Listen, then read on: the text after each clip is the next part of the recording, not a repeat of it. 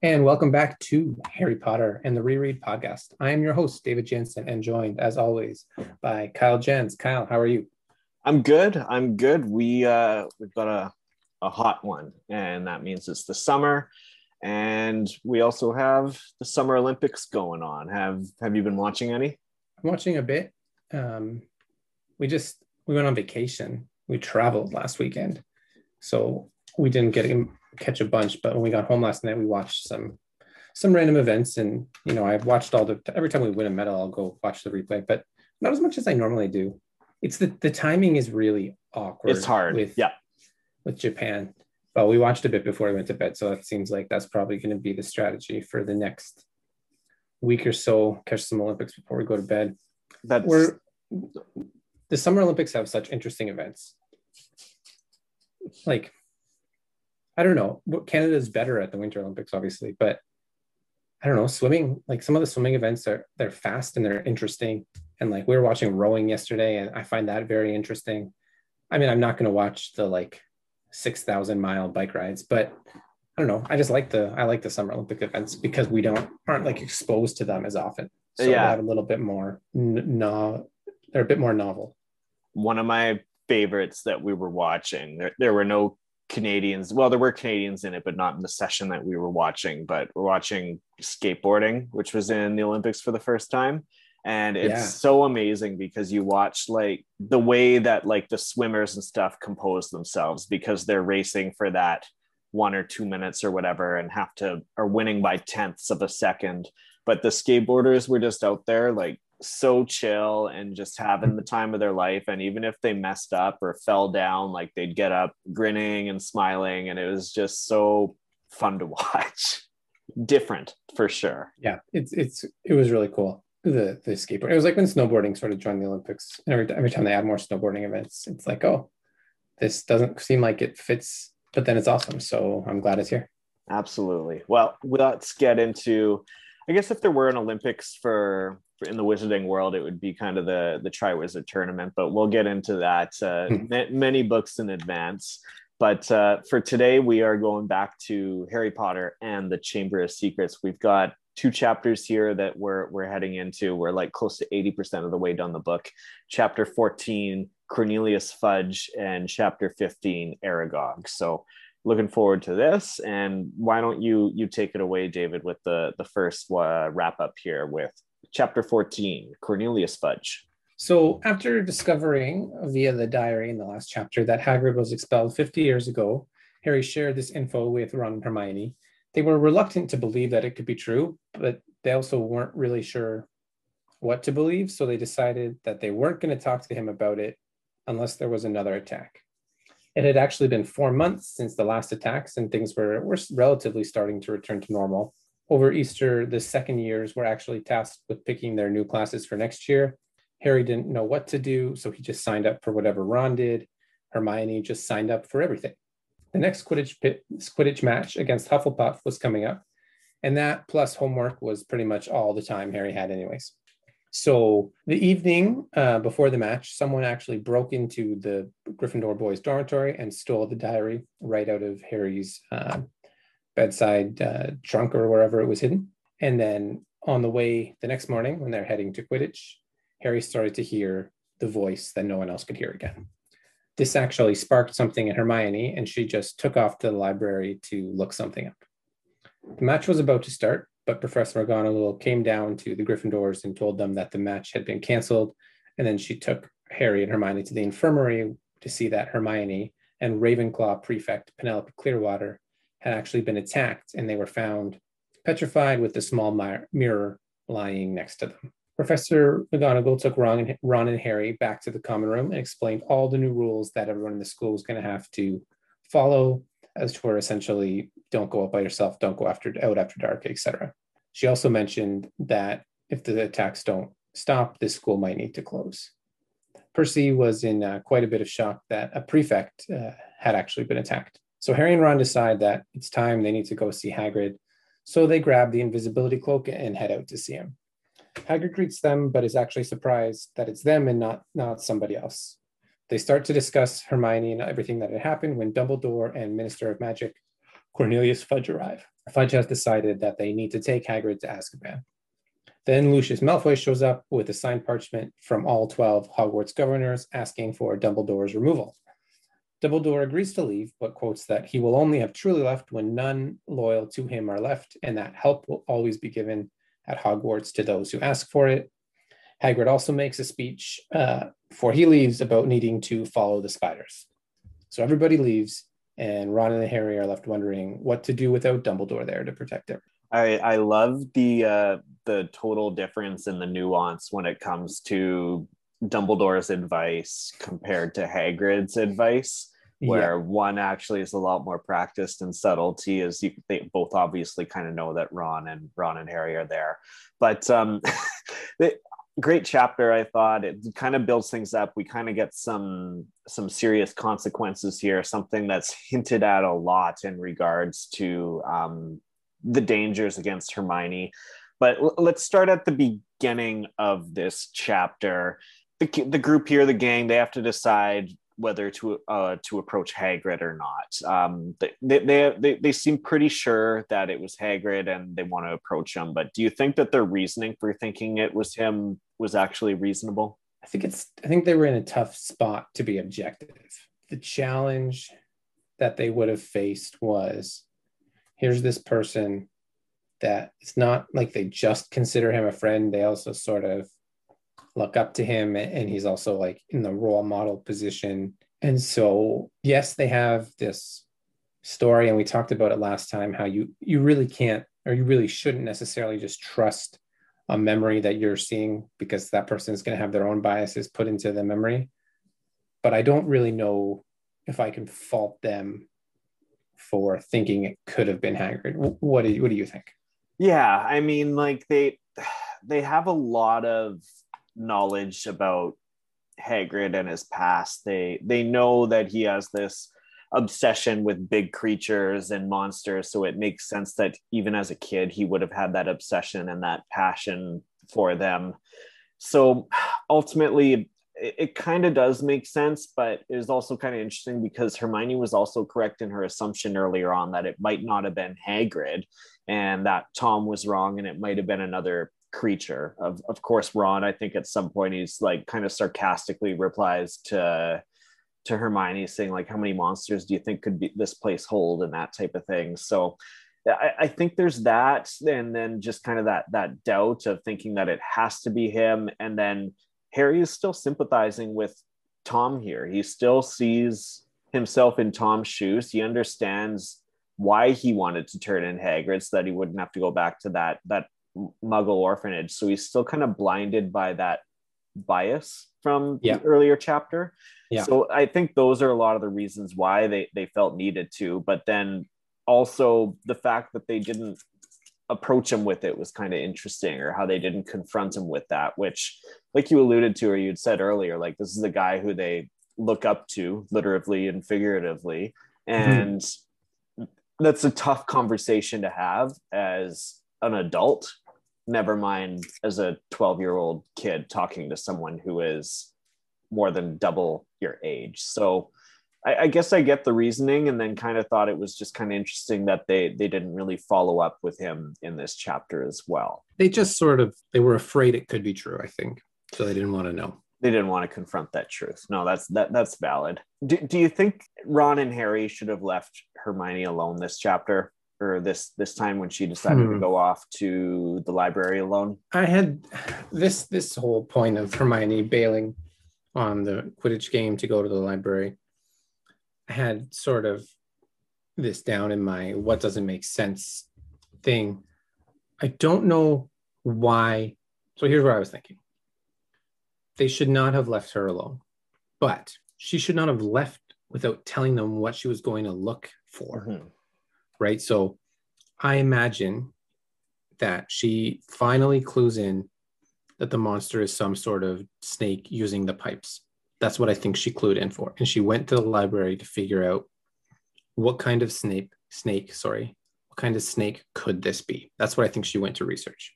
I think all she has to say was, guys, I think I figured it out. What if the monster is some sort of snake that's been getting around in the pipes and that's why Harry can hear it? Right? Mm-hmm. Okay. And then she elopes. But that but to get back to your point, like should they have let her go by herself? No. Ron should have gone with her. Harry couldn't have. Harry had to go to Quidditch, right? Like, I mean, he didn't have to go to Quidditch, I suppose, but I think at that point she had forgotten that she was like a prime target for the attacks, and the boys had to. yeah ultimately like it has been four months since the any attack has been heard of or occurred. So they're definitely living in a world of like a false sense of security. I kind of thought about it in my head and it's kind of similar to like the covid waves that would happen where you'd see the the cases go down everyone would get Mhm. lulled into a false sense of security being like okay it's fine and then it comes back with a vengeance and it is kind of the same thing. Like they, they had a, a false sense of security around themselves and ultimately though during that time they should have realized that there were some suspicious things going on and that even though it had been four months past harry was once again hearing the voices in the walls.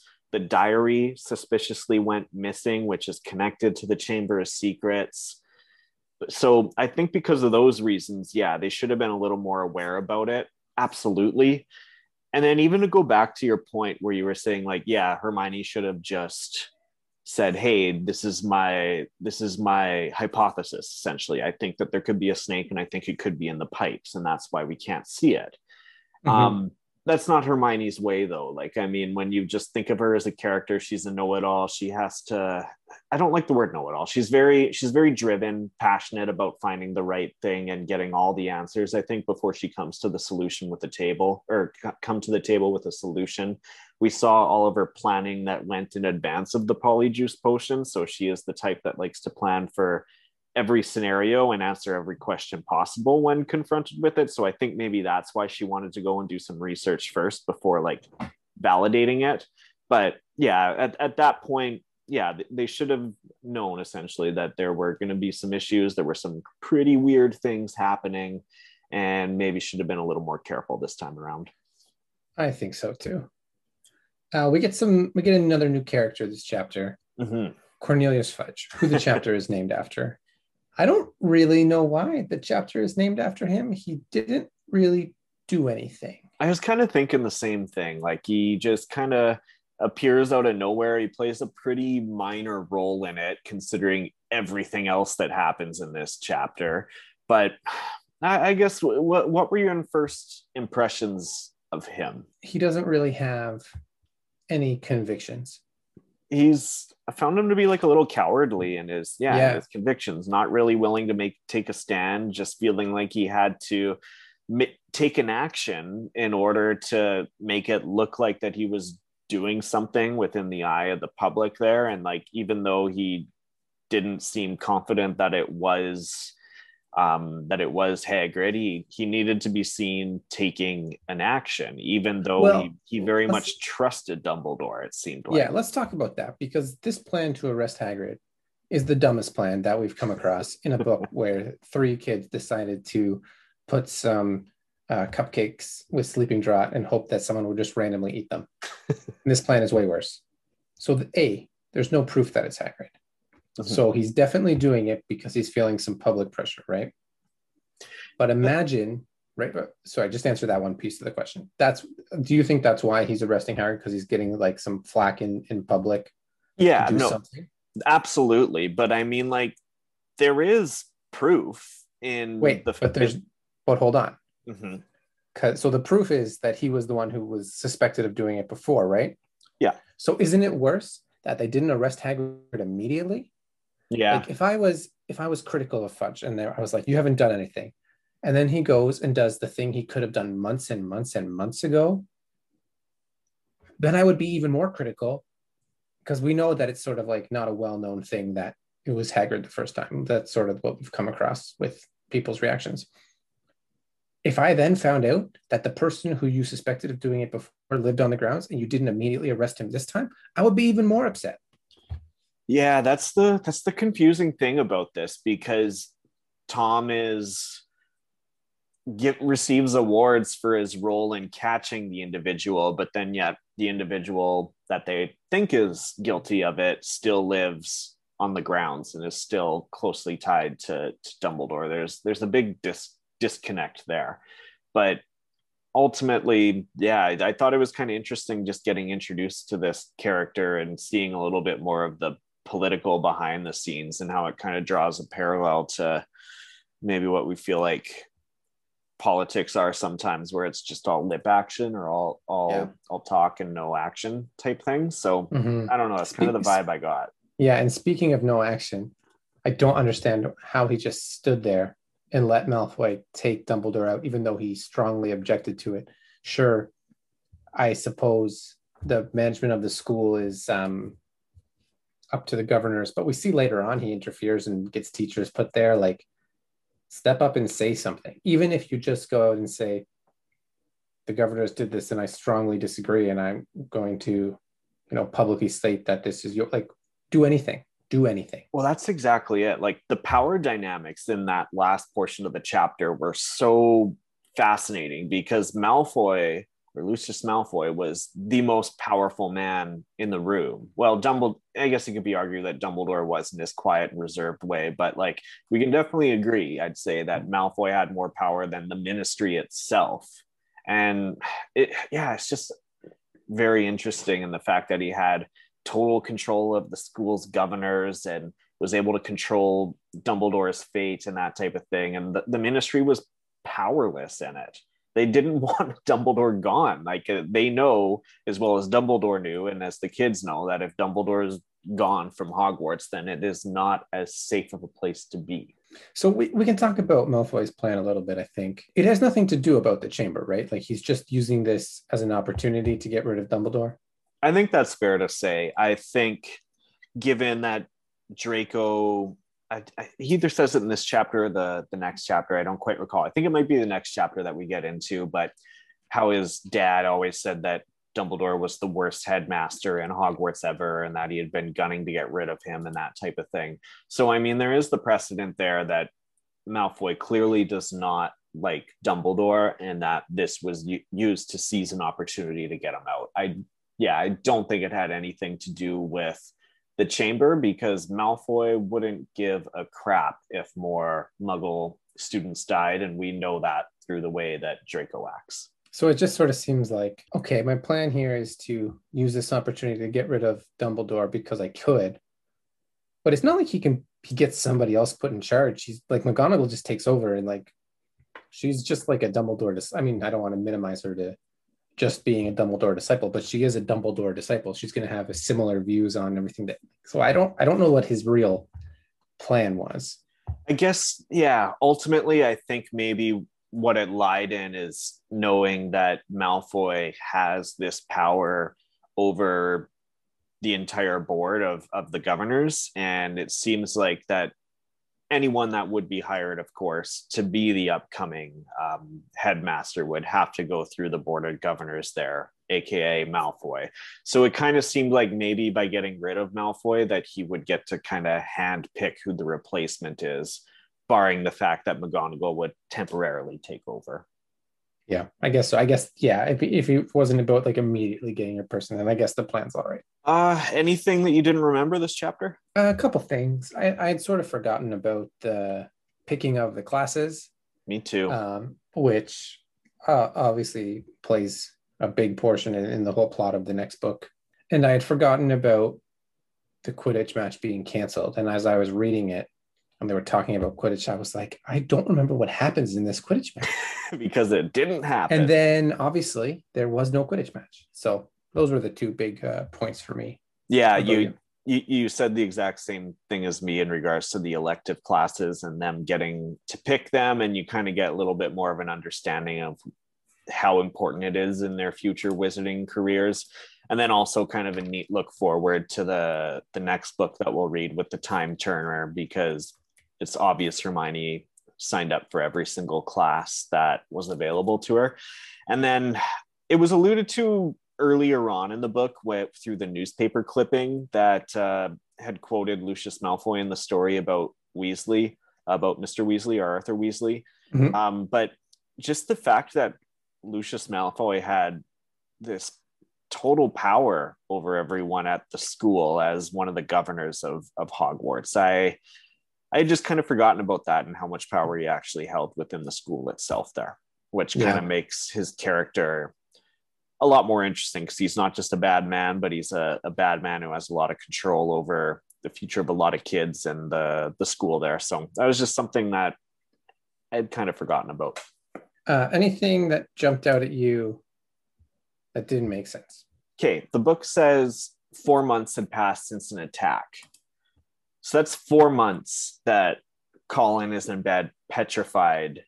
Like, wouldn't his family be super ticked off at this point? Couldn't these mandrakes or the the properties from the mandrakes been produced elsewhere and flown in by someone else? Like, why did it have to be created at Hogwarts when you have kids that are literally laying in bed petrified for four months? That's half a school year that Colin is just out. Like, at this point, isn't he going to have to basically repeat first year? I mean, him and Justin have Uh, so missed so much even so much years of school or so even many worse than- school. it's even worse than that because it's not four months since the attack started. It's four months since the attack stopped. Stop. So, so essentially, the timeline is they go to school for the first semester till December. They have the attack right before Christmas, and now we're at the end of the second semester. So you're right, Colin missed the whole year. he missed the entire year. It's Uh, and he just and lays that- in a bed. Like There was no Mandrake, um, whatever they needed for the Mandrakes available anywhere else in the world. I agree. nowhere else. Yeah, it seems silly to me. I want to talk about the infirmary a bit more next chapter, but yeah, no, that absolutely makes no sense. I already talked about how Hermione not sharing what she was going off to research didn't really make sense to me. Mhm. And we talked about the Hagrid arrest not like being the most sensible thing either. But like a bigger point and a sort of a blow off point. So I'll start with my blow off point of Muggle studies should be required, like a required class all of them. Yeah. for at least one term. Otherwise, how easy would it be to blow the whole secret of the wizarding world if you don't understand the basics about how muggles live? And it's different if you were raised in the muggle world, but a pureblood wizard that doesn't understand anything. So it should be required. It's that's a very good point. But the bigger thing is right at the end of the chapter. And again, we're definitely going to talk about this more next chapter. Is I don't understand why Hagrid thinks going to visit the spiders would be a good idea. So actually, hold on. Let's not talk about Let's- that. now. let's hold save, off on that. Let's that. save that one. Yeah. Um, but I, even without knowing what happens, why did he think it would be a good idea? So yeah, so we'll talk more about Hagrid next chapter. But any other thoughts you wanted to touch on here in this one? A lot of stuff we had touched on. Um, basically, a lot of the power dynamics with uh, Fudge and Malfoy and Dumbledore, and kind of the differences and subtlety between Hagrid and Dumbledore and their their tips or advice for Harry and Ron in the room. But other than that, I was just happy to finally see the invisibility cloak in use in this book. It could have been used in a lot of situations earlier in the book, from the polyjuice potion to even trying to figure out or spying. You might not have even needed to use the polyjuice potion if you just had your cloak on and got near Malfoy and kind of spied on him a bit and listened to him talk, right? So I was just happy to see it come back.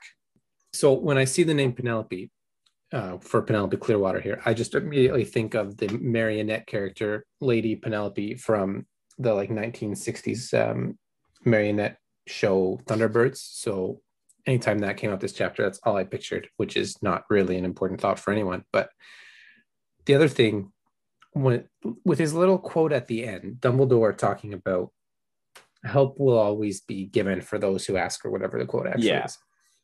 Do you think he was trying to instruct them to ask for something or for someone in particular and they just missed it? That's a good question. My initial thought, I guess, would have been to ask Dumbledore himself for help because I feel like Harry had been in the situation where he did need to ask for help, and Dumbledore had basically straight out asked him when they were in his office together, and Harry said no.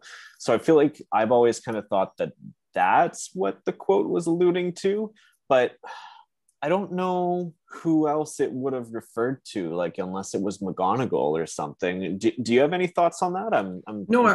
I, I really wasn't sure. Of like if he was referring to a particular something, but I think yeah, he could have he could have just meant send like reach out to me and I will help you because I he must have had a point because it obviously wasn't about at one point in time show me loyalty and Fawkes will show up with stuff to help you. That was not what Dumbledore intended in that moment. Mhm. Yeah, I was just curious because that I, I didn't know like with the boys were sort of stuck it there at the end. I didn't know what they were really supposed to do. Yeah, ultimately though, yeah, it could have been like with Fawkes the Phoenix as well and the sorting hat that showed up. I mean, those were kind of two things that were evident within his within his office in that scene as well. But ultimately, yeah, I don't really know There's- what what he's quite alluding to. Yeah, there's no way he he meant the bird at this moment. Mhm. Like like he I, I think you were right at before. I think you I think he was inferring for them to find a way to reach out to him and he would help them.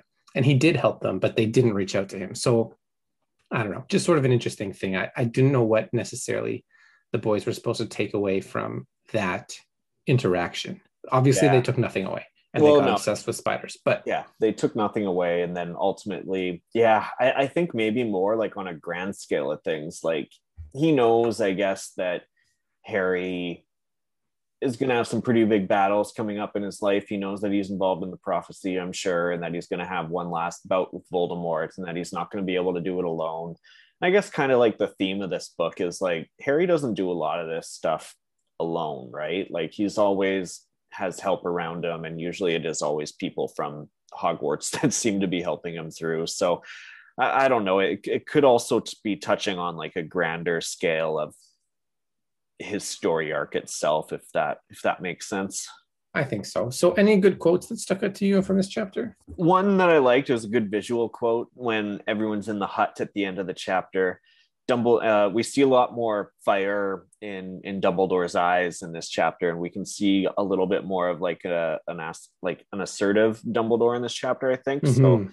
I really liked the the quote. Dumbledore had not taken his bright blue eyes off of Lucius Malfoy's cold gray ones, and then uh, we touched on it as well with uh, with Penelope there, but George commenting because Percy is of course really shaken at this. And he says, "Oh, I don't dare he thought a monster would attack a prefect." Which, yes, yes, it would. Yes.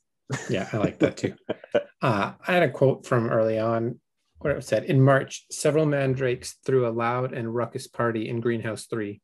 This made Professor Sprout very happy. But that was sort of a fun, a fun visual as well. I, I like all the all the references to them kind of growing up and all the stereotypical life stages that they're that they're going through. It, it is pretty amusing how it that is uh, how that's shown for sure. Least valuable. Um, I had a few different options that we can talk about, and I'm, I'm curious to see where you went. So, obviously, Lucius Malfoy's on the table for getting Dumbledore removed. Fudge is there for arresting Hagrid without a real reason. I mean, I guess he had a reason, but without like that plan was not the best plan. Hagrid's whole follow the spiders, but I feel like we're one chapter too early to punish Hagrid for that. Yeah. And Hermione, I, I really didn't like how she didn't share what she was thinking and how that obviously ended up with her petrified and the boys almost dying because they followed the stupid spiders. So those are my four like uh candidates here. Like I said, I'm gonna take Hagrid out of the running, which leaves me with Hermione, Malfoy, and Fudge. And I also have a hard time giving it to Malfoy here because he he got rid of Dumbledore, which was what he wanted to do. Mhm. So while he comes across as sort of a dick here, it was on. He would he would very much do that thing ten out of ten times. So it comes down to, for me, Cornelius Fudge and, and Hermione, and I just feel like kind of going with Fudge here is a bit of a cop out. So I think I'll go with Hermione. Interesting. Okay. I will keep in mind that she's definitely going to get credit for what she ran off to investigate later on. So it might end up coming out in the wash. So ultimately I I landed on on Ron this chapter. On Which- Ron, interesting. yeah. Okay. I just I thought, you know, Hermione had a hunch in this chapter and he kind of brushes her off right from the get-go of um, her saying well maybe there's another monster. Like she gets that it could not be hagrid and does connect the dots ultimately even though she doesn't get a chance to necessarily tell them about it. I just yeah i don't know. His his sarcastic comments kind of rubbed me the wrong way. And then even though she went off on her on her own i think ron and harry should know her well enough by now that they should have known to go and accompany her while she was kind of on her little brain train and, and kind of in her in her groove or whatever. So I went with Ron this chapter because I just thought that he should have been a little bit more uh, assertive in in being able to protect her this chapter and shrugged off her going to the library alone when she had a thought that needed to be researched. He couldn't miss the Quidditch match. Yeah, of course. The canceled yeah, no, fair. Quidditch match. Okay, so if we flip that around, who did you like this chapter? so I did include Dumbledore in here for sticking up for Hagrid in this chapter. We we know that Dumbledore can be a little aloof, I think, and a little bit of an oddball, but yeah, as I said earlier, he is described as having a fire inside of himself and inside of his eyes. And it's something, it's a situation that Harry had never seen Dumbledore in before, like this new assertive role. And even though it might seem like he loses and Malfoy gets his way this chapter, he's still confident enough in the people that are there to know that Hogwarts will still be protected even with him gone temporarily. So I thought it was neat and and good to kind of see that new side of him that Harry wouldn't normally get to see. It's like a, a more of an adult and a more firm version. And then while you named her LVP, I have her as one of my MVP choices because I did like that Hermione was sharp right away, suggesting that it might not have been Hagrid to open up the chamber. She urged Harry to report the missing diary, even though he didn't want to. But I think the biggest thing, and something that we didn't touch on here, though, even though she took off on her own, she still had the wherewithal and the really smart idea to bring the mirror with her. She was catching on that whatever it was, if you looked at it directly, it would kill you. Whereas it's not her mirror, though. It's not her mirror? No, it's Penelope Clearwater's mirror. Is it? I thought she had it with her and brought it with her. No. Okay, then that's gonna eliminate her. Let's give it to Dumbledore. Okay. I mean, I, I don't think her mind. Like your your arguments they were fine, but it wasn't her mirror. It was Penelope's mirror that they were using because what's I mean, spoiler alerts. But she we're gonna find out that she told because she didn't know what the monster is, so she wouldn't have known to bring that mirror with her. Ah, I'm giving um, her more credit than I should have. And I also went with Dumbledore. Um, and we'll, we'll talk more about that when it happens and you can always retroactively or not retroactively at that when we discover what she's done you can give her the credit then so it's no big deal. But i like dumbledore here. He didn't blow up ron and harry's spot knowing they were there. And the quote at the end whether or not it has any direct instructions it's for their benefit to help them feel better. A worst case scenario right? Even if there's no secret message in it it's it'll be okay. It's a it'll be okay. There's still help here. I'm not actually gone type vibes to that message. Um, and then I thought you mentioned the fire in his eyes, and they, they mentioned that a couple times with some good quotes. Um, but it's actually quite powerful not fighting with Lucius Malfoy there, because any type of fight or any type of resistance he puts up, it, it just looks bad on him. Yeah, that's a good point. Right. So whether or not, and we find out it's it is Malfoy uh, sort of forced the the signatures the school governor said you're out. What are you going to do? Well you go out and you do what you got to do outside of it but you don't cause a scene at the moment. So that's why i went with dumbledore. Some man of patience and playing the long game for sure. No that's valid. Mm-hmm. so that's it for chapter 14 the weirdly named cornelius fudge chapter. So we can move on to chapter 15 the dumb chapter about spiders. Why don't you uh, let us know what happened uh, Aragog here is the chapter, and and things are starting to get a lot more tense within the school, and with Dumbledore gone. Uh, Ron and Harry are, are keeping an eye out for the trail of spiders, as Hagrid had suggested, but they haven't had any luck um, mostly because that they need to travel in packs and can't really verge away on their own right now with the new lockdown procedures that are essentially in place at Hogwarts. They're getting walked from class to class by each teacher and are basically never unsupervised in with throughout the day. Um, first up, though, in the day, they have a potions class, and Malfoy is celebrated like the new dampened mood at the school and Dumbledore being sent away by his dad he's even encouraging uh, Snape uh, to apply for the headmaster position and essentially saying that he put a good word in for him if he applied to be headmaster with his father, and also wishes death upon Hermione again.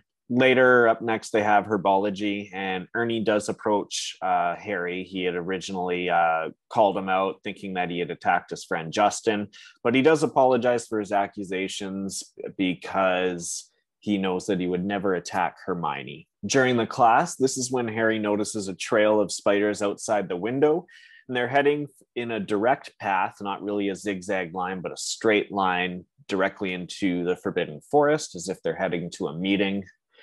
So then, on the way to Defense Against the Dark Arts, Ron and Harry lag behind from the group so that they can talk about their plan uh, and what they will want to do. And during class, Lockhart asks why the kids are so glum, as the ministry wouldn't have arrested Hagrid if they weren't 100% sure at, all that he indeed opened the, the chamber and was the one responsible for all of the attacks. That night, they decide to head to the forest and they use the invisibility cloak to get out of the school. Ron's feeling reluctant, of course, because as we know, he's terrified of spiders and they stop by Hagrid's hut uh, to get Fang on the way, who's very happy to see him, and they leave the cloak at Hagrid's and they head out to the Forbidden Forest. They are following these spiders deep in, and eventually it leads them off this path that they decide to follow.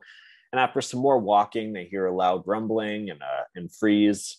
From the distance, though, there's these headlights that appear, and it's the old Weasley's car that is driving towards them. That I guess has been living in the forest during this time. Ron is pretty thrilled to see it still working and fending for itself there.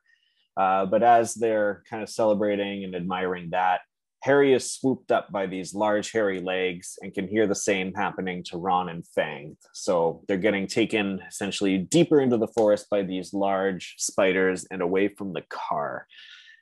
They've been dropped into a hollow in the middle of the forest and it's containing some of the biggest spiders that they've ever seen. One of them calls out to Aragog, their leader, and he emerges. He's the size of a small elephant. He orders them to be killed, essentially, because they aren't his friend Hagrid. But Harry mentions that they're there in Hagrid's place because he's in trouble. Aragog does seem a little bit concerned, and he reveals that he's known Hagrid for a long time after being given to him when he was just an egg. Hagrid uh, took care of him at the school when he was a kid, and when Aragog was framed, or when rather Hagrid was framed for opening the Chamber of Secrets, Hagrid helped him escape and still actually visits him to this day in the forest. Hagrid even set uh, Aragog up with his wife, and they now have a huge family. And he says that it's Hagrid's goodness that helped them survive. Aragog does drop a hint during the talk about the chamber of the opening, the opening of the Chamber of Secrets, that a girl was killed back in the day in a bathroom, and also says that whatever the creature was, it's the most terrifying things to spiders, and not even them deal with it or want to deal with it. Harry realizes that he's not going to get any further info from Aragog, so he says that uh, that they're going to have to leave.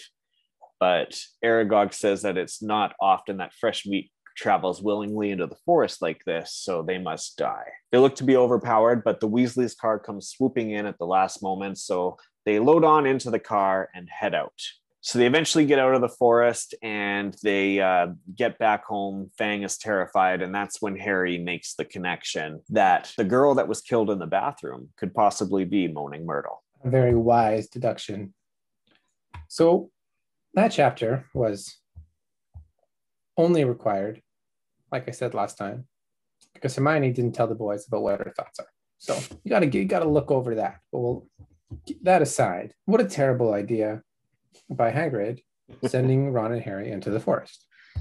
Yeah, I mean, Hagrid's of course has this affinity for for large monsters and creatures, and he doesn't see the danger in them the same way that others do. I mean, even when it came to Norbert, the last book, he had no fear of this dragon that was continuously growing and being becoming a little more violent and fang and that type of thing. Like he just he just doesn't have that fear. And i don't think it registers that others would or that the rapport that he has with some of these creatures would not have the same thing. So it just kind of it kind of seemed like a strange idea to send them deep into the forbidden forest not only to follow these spiders that might kill them but could come across the werewolves or anything else that's like dark and evil within this forbidden forest. And he, he sent them on a death mission essentially. Yeah, everything about it was insane. Everything about it was insane I mean, naturally, I guess when we talk about how stupid of an idea it was that Ron and Harry decided to drive that car to the school, that ultimately was their saving grace this chapter, which I guess could be argued long term. But yeah, it it doesn't make sense to send them in there, especially when these spiders are have a natural need to kill humans. Like Aragog is a pretty violent dude in the grand scheme of things. Yeah. Even even when he was talking to Harry, he says that he would have killed the humans even when he was in Hogwarts, but he did not do it out of respect for Hagrid. So I guess maybe Hagrid was banking on them coming in, and as long as they said that he knew him, that they would give him a pass. But you can't guarantee that when you're dealing with evil well, monsters. Okay, but let's say that was true. What what were they meant to learn? Because Hagrid had asked about what the creature was all the time, and Aragog didn't tell him. What I think, what, what did he expect them to learn? I think he expected them to learn that he was innocent. Okay, and that he fair. didn't that's do the, it. Yeah, no, that that makes sense. To clear his own name, not necessarily solve the mystery. Okay. Yeah, I don't think. Okay. Yeah, I don't think he necessarily knew. I mean, ultimately, I think they got more out of it than what Hagrid even of intended course. or thought by accident. Yeah, of course. Yeah, but um, yeah, ultimately, I think that's Hagrid's way of clearing his name to them because ultimately he was found and you know he he wants these kids to look up to him and he wants them to know that he's good and has their back but they saw him in a pretty shady situation yet the night prior or whatever it was where he's getting arrested and taken to azkaban for something. And i mean the kids had their doubts at that point. So i, I think ultimately that was just to clear his name. It wasn't necessarily to learn more about the opening of the chamber. All right. All right. I can get, get on board with that Mm-hmm. On the flip side, what did you think about Aragog's response to Ron and Harry just wandering in?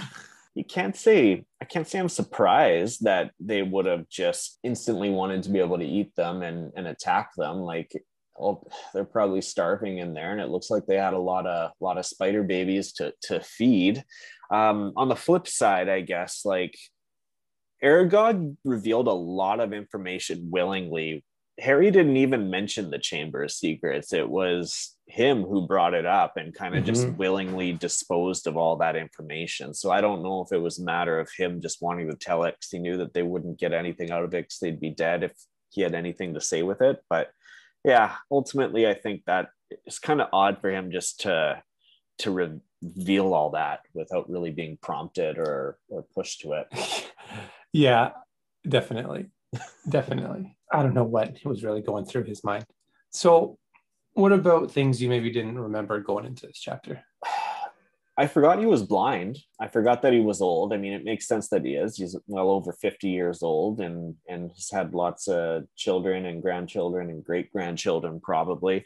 But that's that's really the only thing. I mean, I guess maybe I forgot a little bit about the the lead up to it and could say like I forgot some small things that like yeah, Lockhart I just was, had I just confident. had some things.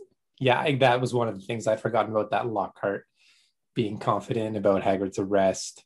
And just that the book in general made him so much more worse than he came across in the movies. Oh, um, absolutely. Um, yeah. I forgot that Malfoy wanted to make Snape headmaster or the whole Ernie apology. I didn't remember any of that, exactly. but none of that, none of that was really consequential to what was going on in this chapter. Yeah, there's, there's a lot of minor details, but when it comes to ultimately what is the going into the forest, meeting the spiders, and then escaping the spiders. It's very well documented in any of the movies or video games or anything else. It's a pretty iconic scene in the grand scheme of things, especially this early on. So yeah, a, a lot of it is is remembered for sure. Yeah, definitely one of the more visual scenes from this book. Bunch of things here, though, just didn't make sense. Gryffindor starts out and they're in potions with Slytherin, and Snape's ha- Snape has to take them to Herbology, but they're in Herbology with the Hufflepuffs. So what happened to the Slytherins? like there aren't enough teachers for b- them to be escorting everyone from class to class, and somehow Snape takes them from Herbology to Defense Against the Dark Arts. And like, what about from that class? too? yeah? Ah. And then, like, what about the older years who don't take all the same classes? Like, they, they needed a better transmission of students. Um, That, uh, that is thing. valid. there's just not enough. There's just not enough teachers. it seemed like uh, that they were relying on the ghosts as well like when they were escaping and Oh, to get okay. out like the the ghosts are are within the hallways and kind of looking out for everyone and that type of thing so maybe maybe the ghosts are being used at this point too but i don't really know how a ghost is going to be able to to Help. protect people as well Yeah. I also did not understand how the kids were not allowed to visit their friends in the infirmary. Because if it was really that dangerous for the kids to be in the infirmary, that someone might come back and try and finish them off, get them out of the school. Yeah, I mean it's it's alluded to that if things continue, then the the school's going to have to be shut down. Right. But that's for the safety of all the kids who are not petrified. There was like a quote. get, y'all, you're talking about get the the kids in the hospital wing out out of the school. Yeah, like Yeah. if they're so worried about someone coming back that that it's dangerous for Ron and Harry to visit Hermione, well, especially Like, if some of them have been there for eight months, Yeah. right? do not let them stay there. Get them out. Allow family thought- to see them. yeah, I also thought that they probably should have just kept the invisibility cloak on going into the forest. It might not have added anything, but because it was dark out, but I didn't see the harm.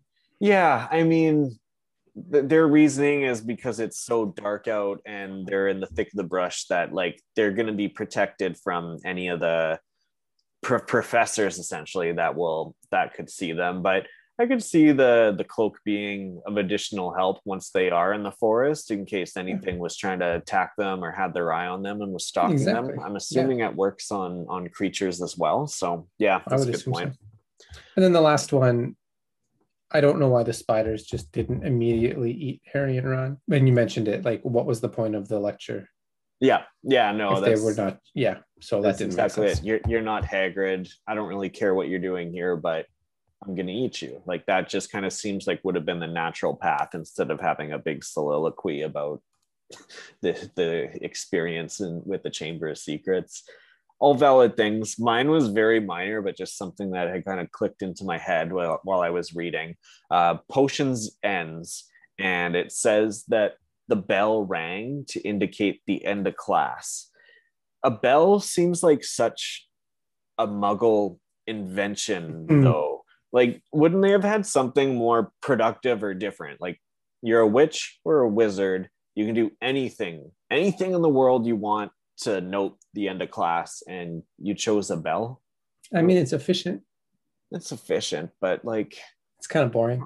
have like some little fireworks or a little i, I don't know flashing lights or something. It, it kind of i don't know i just i, I kind of thought about it like a bell i just feel like it reminds me of muggle school and seems like Yep, such a no, muggle thing 100%. that doesn't doesn't belong in the wizarding world You're absolutely correct. any other thoughts that you had from this uh from this chapter Uh, yeah, I had like one thought that doesn't really matter, but that's all right. After Ernie apologizes to Harry, he says, "Well, do you think Malfoy could be the heir?" And Harry, like, very strongly is like, "No, no it yeah. couldn't be Malfoy." And I know that Harry knows it's not Malfoy, but it seemed like a very aggressive attitude to put on at that moment. yeah i think maybe he still hasn't completely forgiven ernie for accusing Oh, him maybe for sure, sure. Like I feel like maybe that would come in the shortness of it. It does allude in the chapter too that Ron is even taking it harder and, and forgiving him and that type of thing. So uh, yeah, that's kind of the only thing that I could think of of why he was just so didn't have any- sharply. Yeah, just no time for Ernie. That's fair. That's fair. And it wasn't something that didn't make sense. I was just curious as to it. It was sort of I thought it was sort of an odd vibe. Yeah, no, that's throw that's out there. totally fair. I Any didn't really have here? I didn't really have any other other thoughts and and had one one quote essentially. Yeah, sorry. Before you get to your quote, Go ahead. this was a weird chapter. It's just sort of we almost get eaten by spiders. We do get some good information from the spiders, but like a bunch of other stuff happened that had no impact on anything. Like all the stuff leading up to the spiders was completely useless. Yeah. It was weird. It was just sort of weird. It was just a weird Yeah, chapter. it, it wasn't bad. It was just little, weird. a little setup for them to kind of figure out where the spiders were, but I guess so. was yeah. it necessary? I guess not. But It could have just found a spider and followed it. Yeah. Yeah, that ultimately would have made just as much sense. Besides a little character building and making us hate Lockhart some more. Yeah. Uh, so my, my quote, and I just had one. It was kind of I smiled at it. It was a good description or good um, good uh, simile, I guess. But as Ron walked open open mouth towards it, it being the car, of course, it moved slowly towards him like a large turquoise dog greeting its owner. I just thought that was a, a funny quote, and I enjoyed it. I also had a quote about a dog. And my quote was Fang went mad with the joy at the sight of them. Worried he might wake everyone at the castle with his deep booming barks, they hastily fed him treacle fudge from a tin on the mantelpiece, which glued his teeth together. I love it. First, I love how excited the dog was to see it. You can picture that. It's great fun. Second, do not give your dog fudge so that his teeth stick together. Do you know how hard dental care on dogs is? It's true. Terrible. So hard. And if you have to put them out and get it like professional done, it's a lot of money. So just, you know, give him a real dog treat that he stops barking. Don't glue his, teeth together. I feel like they must have some kind of spell or something to clean. Actually, I don't even think. I, like, do you think Hagrid takes the time to clean Fang's teeth? I, yes, I because Hagrid is incredibly attentive to the animals. That's fair. All right. Um, I think I know who your LVP might be, but did you have any any discussion or any candidates? Yeah, I mean, there's two op- there's two options here, right? yeah, So Hagrid is obviously the first option, and it's for the main purpose of why thinking them going to the forest to talk to Aragog would be good. You did mention that it's to prove his innocence, so so that sort of makes the decision less terrible. The other part of it is 50 years ago he didn't tell Del- Dumbledore about Aragog and what the creature was and was not telling him, and it's like it's happening again. Why not volunteer more information? But I'm actually not going to go Hagrid here. Mhm. I'm going to go with Aragog because he could have just killed them up front. He didn't need to have the history lesson. He also could have just not tried to kill them. Like they're just kids. Let them go, whatever. But the bigger thing is, is like you know what the monster is, and Hagrid got blamed for it. You could have alluded to what the monster is to let Hagrid discover that on its own. Like I think there's a quote later on that like spiders won't speak its name Mhm. and that's fine. I can describe you without using your name. And like he could have told them again, he could have told them here everything they needed to know without giving it a title. I just think, you know, with the attempted murder and the random uh and the random uh, history lesson and just you know being too scared to provide everyone the information they know you know that they need. I'm going to go with Aragog as the least valuable. Yeah, ultimately that that's what I went with as well. Um, kind of for a different reason. Well, very similar reasons for you, but also knowing that he's a monster and probably wouldn't have done this, but he didn't really honor Hagrid's friends because within the the text or you know what I one of the lines that I found most enlightening was like him saying Hagrid invite uh, introduced him to his wife and it is because of Hagrid's kindness and goodness that we have a strong and thriving family. But then yet he had no inclination to honor Hagrid's Yeah. friends. Yeah, that that I just I, I didn't really get that. And I just thought that yeah, either if you if you are gonna try and kill those kids, you do it right away. You don't give your massive piece or you help them out. I don't think he understood that Hagrid would never be able to visit again if he didn't help them and let them Yeah. go back. I agree. It's a good. He's a good choice. So Hagrid sort of got off easy there. Two chapters in a row, he could have been least valuable, and neither of us chose him once. Threw by at the skin of his teeth there, I'd Yeah. say. So most valuable. what do you have on your list? I had a couple, like again, some smaller ones here. Ernie, he admitted he was wrong. Great for him. Um, Ron, he conquered his fears of spiders to to go into the forest to help out his friend. I don't even know if he really helped his friend, but he went into the he went he into did. the He, he went there, yeah. he went to help out Harry.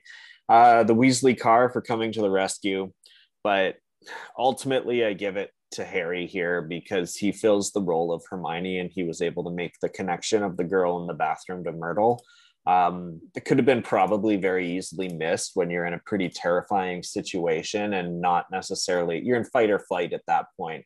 And you might not be listening to the nuances and little things and every detail that something is telling you. Which, by the way, something I forgot to say for what doesn't make sense. How come these spiders talk, or how come Aragog talks, but but like Fang doesn't talk, or not Fang, Fluffy doesn't talk, Norbert didn't talk. I don't know. Why does this one large animal speak English and communicate to them? And Harry and Ron, by the way, they they don't really like they're not thrown aback by it. They're just kind of like they they have a conversation with them as if that's what they expected when they see a big spider in the middle of the forest. Meanwhile, if one started talking to me, I'd be freaked yeah, out. I mean, so I think that's I think that's a plot device uh, armor there. But uh, beside anyway, yeah, I besides guess my there's a species of giant spiders that talks. Uh, one one specific species or maybe hagrid taught it english i, I don't know.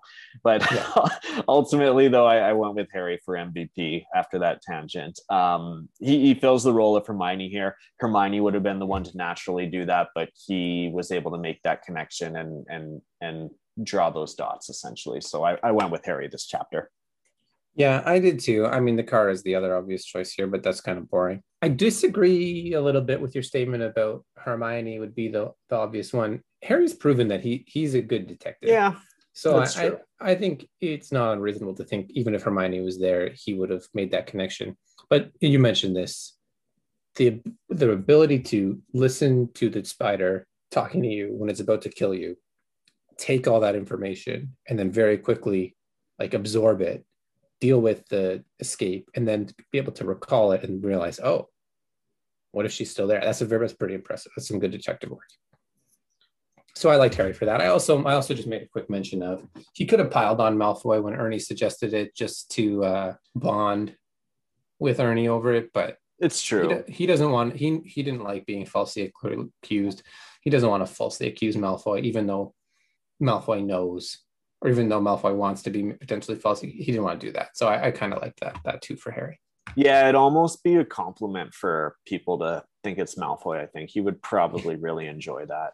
Yeah, in Malfoy's opinion. Yeah. So we'll be back next time because that is everything for chapters 14 and 15.